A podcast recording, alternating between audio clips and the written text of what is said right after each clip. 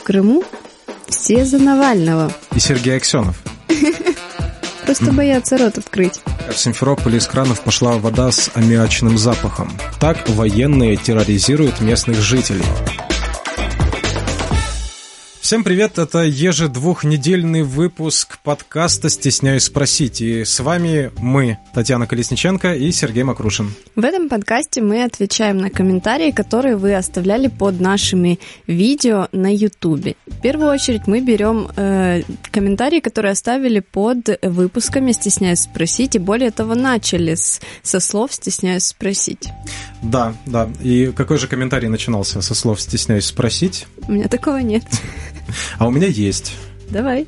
Только надо его найти. Есть такой комментарий от нашего одного из любимых наших комментаторов, Алекс Радист Трофимов нам пишет. О. Деточки Сережа и Татьяна, я никуда не уходил и регулярно тут. Знаете, отлегло на самом деле. А вы, несмотря на повышенное внимание к моей скромной персоне и моим старым постам, старательно пропустили мой недавний вопрос, начатый ключевыми словами. Стесняюсь спросить. Пропустили? Исправляемся. Стесняюсь спросить, когда же Украина начнет показывать российскому Крыму свои щербатые зубы. Вопрос задан 10 января сего года в теме освобождения Крыма почему в 2014 году отменили секретную операцию, где в подзаголовке анонсировалось «Украина должна показать зубы россиянам», поэтому и задал, стесняясь свой бесстыжий вопрос, на который нечем ответить. Ого. Это были классические чтения. Ну, Спасибо, что нас смотрите, следите, а по поводу того, что Украина должна показать России, не Крыму, попрошу зубы. Насколько я помню э, это видео, то это цитата одного из спикеров. Обязательно заходите посмотреть это видео. Мы в прошлом выпуске с тобой немножечко посмеялись над Натальей Поклонской. Ну так, Чуть-чуть. аккуратненько. Да. Да, и вот нам написал Сандра Сантос. Он написал, над Наташей не смейтесь. Над какой именно? Не уточнил, но я подозреваю, что это из-за того, что мы немного задели вот тему Натальи Поклонской в прошлом выпуске. Как можно приказать человеку над чем-то не смеяться? Вот э, есть в соседнем государстве один человек, вот которому очень не нравится, когда над его ёршиками э, смеются. А, ну, смеются ведь, как запретишь, правильно? Никак не Ну вот. И над нами вы можете смеяться, мы же вам не запретим. Кстати, над нами тоже смеются. Вот Unhappy English. Макрушин уехал из-за свободы, и вот несколько таких смеющихся, удивленных и снова смеющихся смайликов. Ну, что я могу сказать? Э, Если, если вам окей жить без свободы, ну, ну, это ваш выбор, наверное, да. Здесь, здесь каждый выбирает, наверное, что-то по себе. И когда человека м, не, не устраивает, да, то в каких условиях он э, вдруг оказался, тут есть два пути. Это либо, либо эмигрировать внутрь себя, либо уехать куда-то. Сережа свой выбор сделал. За меня его сделали на самом деле. Я уже отреагировал как смог. Ну, На самом деле, не, всех, не у всех же крымчан есть возможность уехать на материковую Украину. А, Итак, едем дальше. Пишет мистер Мартел. Школьный КВН какой-то. Филологи, археологи, ау, вы в себе? Мы в себе? А мы филологи-археологи? У тебя какое А, образование, Сереж? Я фил- ну, заканчивал э, журналистику на филфаке. ТНУ. Ну вот, ты филолог, я, получается, археолог, да? Ну да, наверное. А в себе ли мы? Мы в себе. Мы в себе. Ответственно заявляем. Уважаемая редакция, есть ли данные о том, сколько страдающих в Крыму от жажды украинцев покинули полуостров и вернулись на материково-континентальную Украину? Спасибо за честность.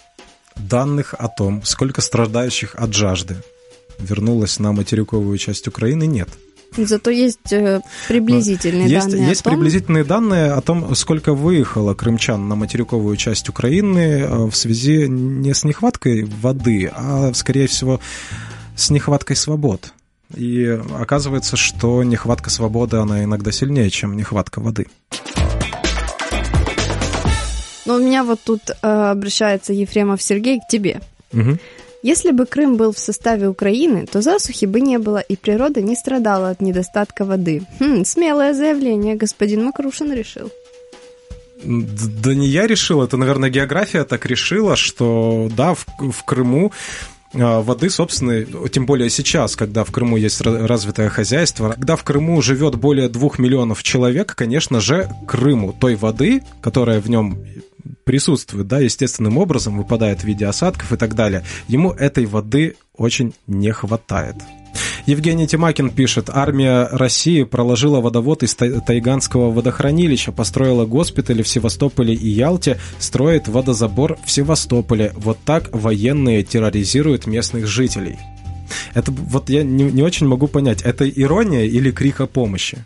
Но... Потому что выглядит как ирония, да? Да, мы просто знаем же Евгения Тимакина, это один из самых из наших постоянных комментаторов. И вот обычно, как бы, он такие комментарии пишет с иронией. Симферополь какое-то время питался за счет э, воды из Белогорска. Я рекомендую посмотреть один из э, последних выпусков телепроекта «Крым Реалии» о том, как сейчас живут люди в Белогорском районе, вот недалеко от этих водохранилищ, Тайганского Белогорского, и у них нет воды. Э, далее, госпитали в Севастополе и Ялте, это ковидные госпитали, наверное, имеются в виду, а, да, и водозабор в Севастополе. Но по поводу водозабора в Севастополе тоже тоже мы говорили очень много, и что думают местные жители на этот счет, рекомендую обратиться к материалам на сайте Крым Реалии. Много интересного найдете для себя. Но, безусловно, мы не говорим о том, что российские власти в Крыму там не строят, например, дороги, если мы видим, что как бы трасса, трасса Таврида строится. Но мы стараемся всегда зрить в корень вопроса. Почему, зачем, в каком виде, что об этом думают люди, не страдает ли от этого экология Крыма, не лишаются люди из-за этого жилья. Ну, недостаточно просто знать, что кто-то что-то построил. Нужно посмотреть на этот вопрос э, более широко. Ржу не могу, пишет нам. Вода, засуха закончилась, можно заткнуться. А, ну все, все засуха закончилась. Да. Нам, кстати, вот часто любят говорить, что Крым реалии. О чем вы будете рассказывать, если не будет засухи? А, ну, во-первых, да, в Крыму происходит очень много процессов, даже если засухи нет, а засуха все же еще есть. Как бы вас не вводили в заблуждение заснеженные вершины крымских гор, да, но э, на ситуации с водохранилищами это никак не сказывается, к сожалению. Ну, кое-где сказывается насколько я знаю, объявляли о том, что пополнилась Чернореченская угу. немного, но... Но, но другие но целом... водохранилища за это же время опустили на гораздо больший объем. И э, здесь э, история очень интересная, да, то не, непонятно совершенно, вот те люди, которые живут в Крыму давно, да, они, они понимают, что если земля сухая, вода в нее уходит, и она не потечет по поверхности земли прямо в водохранилище, как по пластиковой трубе. Откуда эти были восторженные э, ну, возможно, оценки? Там через, это, это... надеются через, на какое-то пополнение подземных источников, каких-то скважин, но опять же здесь, возможно, стоит вспомнить проблему того, что э, почва в Крыму просто подвержена засаливанию подземные воды, потому что просто воды под землей мало, и ее замещает морская вода. Там история другая. В Симферополе из кранов пошла вода с аммиачным запахом. Ого. Да, да. И э, Владимир Баженов, руководитель предприятия «Вода Крыма», объясняет это тем, что Симферопольское водохранилище уже достигло отметки мертвого объема. Да, это технический объем воды, который забирать нельзя. И э, я не помню, как он там точно выразился, зачерпнули в систему водоснабжения вот эту взвесь всю со дна. Из мертвого объема воды. Да, да. Но как нам пишут, я вот еще раз напомню, э, как напишут, засуха закончилась, можно заткнуться.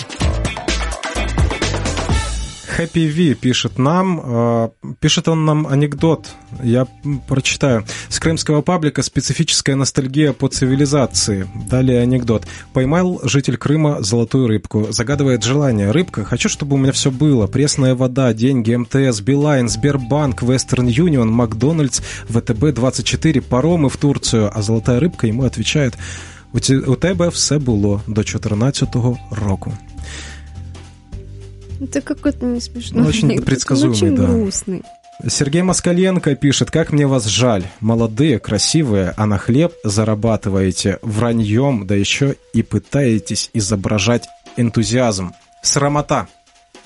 Сережа, как тебе не стыдно? Как тебе не стыдно? Ну да, я, я все-таки моложе, со мной еще не все потеряно. А, со мной уже все потеряно. В этом, как бы в проекте «Стесняюсь спросить», мы просто с вами общаемся и шутим. Да, да, это э, жанр, да, юмористический, можно, можно сказать.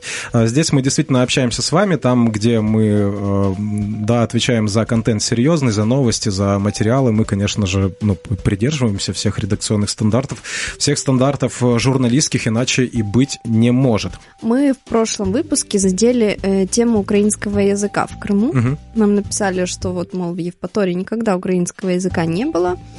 И нам пишет Олег Румянцев. Ребята бредят, особенно в отношении украинской мовы. В Крыму один из государственных языков – украинский. Да, в Крыму государственный язык украинский. Вероятно, наш комментатор имеет в виду вот те законы, по которым сейчас вынужден... По которым три языка государственными да, названы в Крыму. Крым. Предлагаю сделать эксперимент. Мы направим в одно из крымских ведомств информационный запрос на украинском языке. И на крымско-татарском можем. Можно на крымско Потому что все-таки как бы российские власти Крыма заявляют, что есть якобы три государственных языка. Это русский, украинский, крымско-татарский. Кстати, отличная идея. Давай попробуем. Давай. В следующем выпуске, надеюсь, мы сможем показать результат. Или нет. Смотря как нам будут отвечать. Нам пишет Анна Бузурна. Е, Погано без України, особливо тим, хто ні в якому референдумі участі не брав.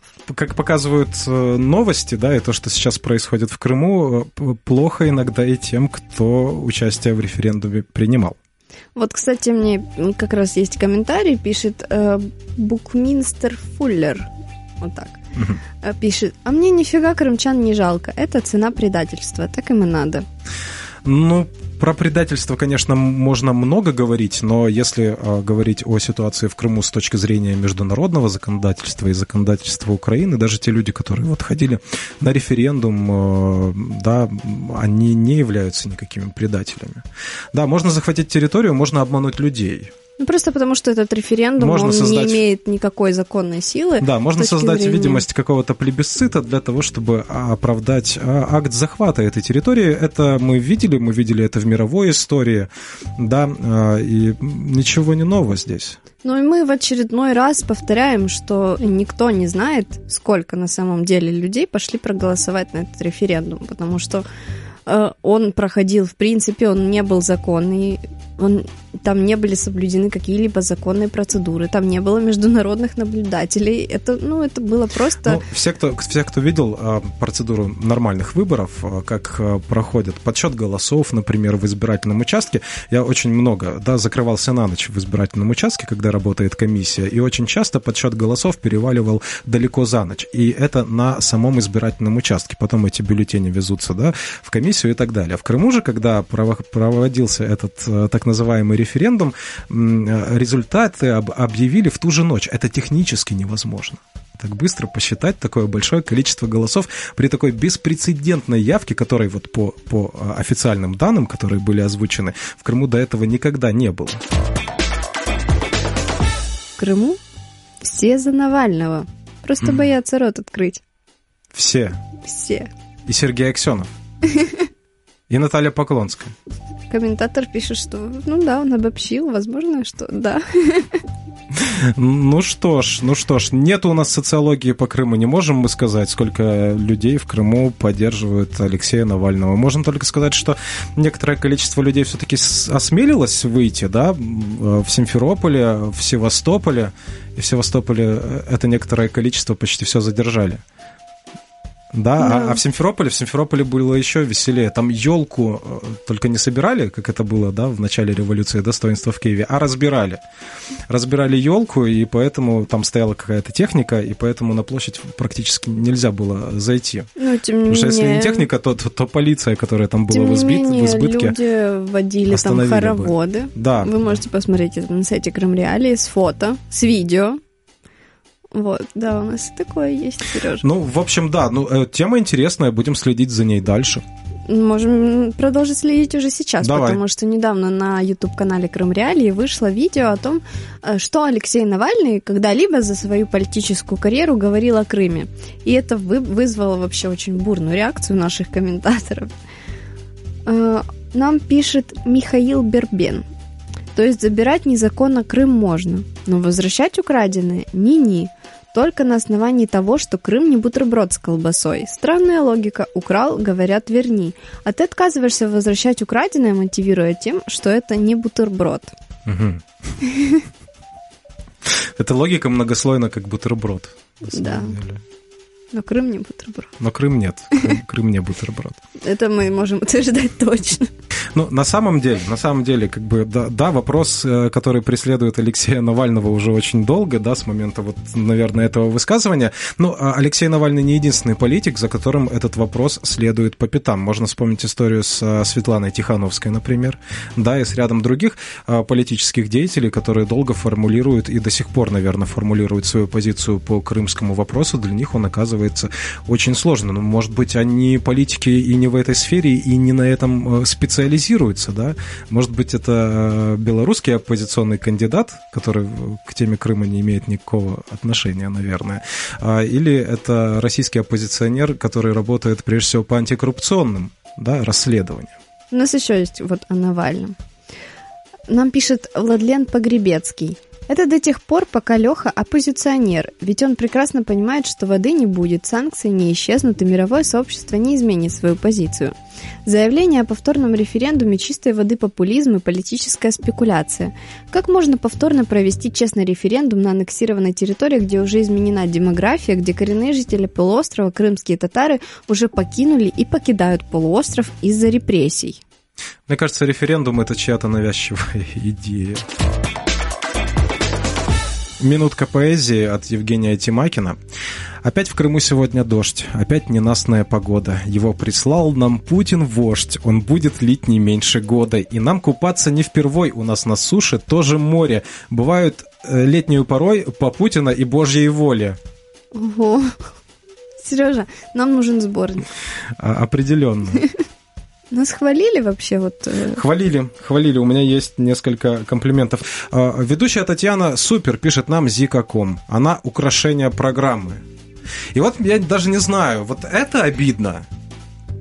Я могу тебя успокоить. Это, наверное, обиднее. Там да? внизу написали, что э, красота затмевает мою тупость. Так что, видишь, вот баланс мнений у нас вот. Вы все хихикаете, неутомимые мотыльки, пишет Сергей Мосик. Мотыльки всегда стремятся к свету. Мы можем вот это вот в такую философскую сторону выкрутить. И упорхнуть из этого эфира для того, чтобы вернуться в него через две недели. Это был подкаст «Стесняюсь спросить». Слушайте нас на всех подкаст-платформах Apple Podcasts, Google Podcast, SoundCloud и CastBox. Заходите на наш сайт на наш YouTube-канал, подписывайтесь, ставьте колокольчики, чтобы не пропустить ничего нового. Всем пока! Пока!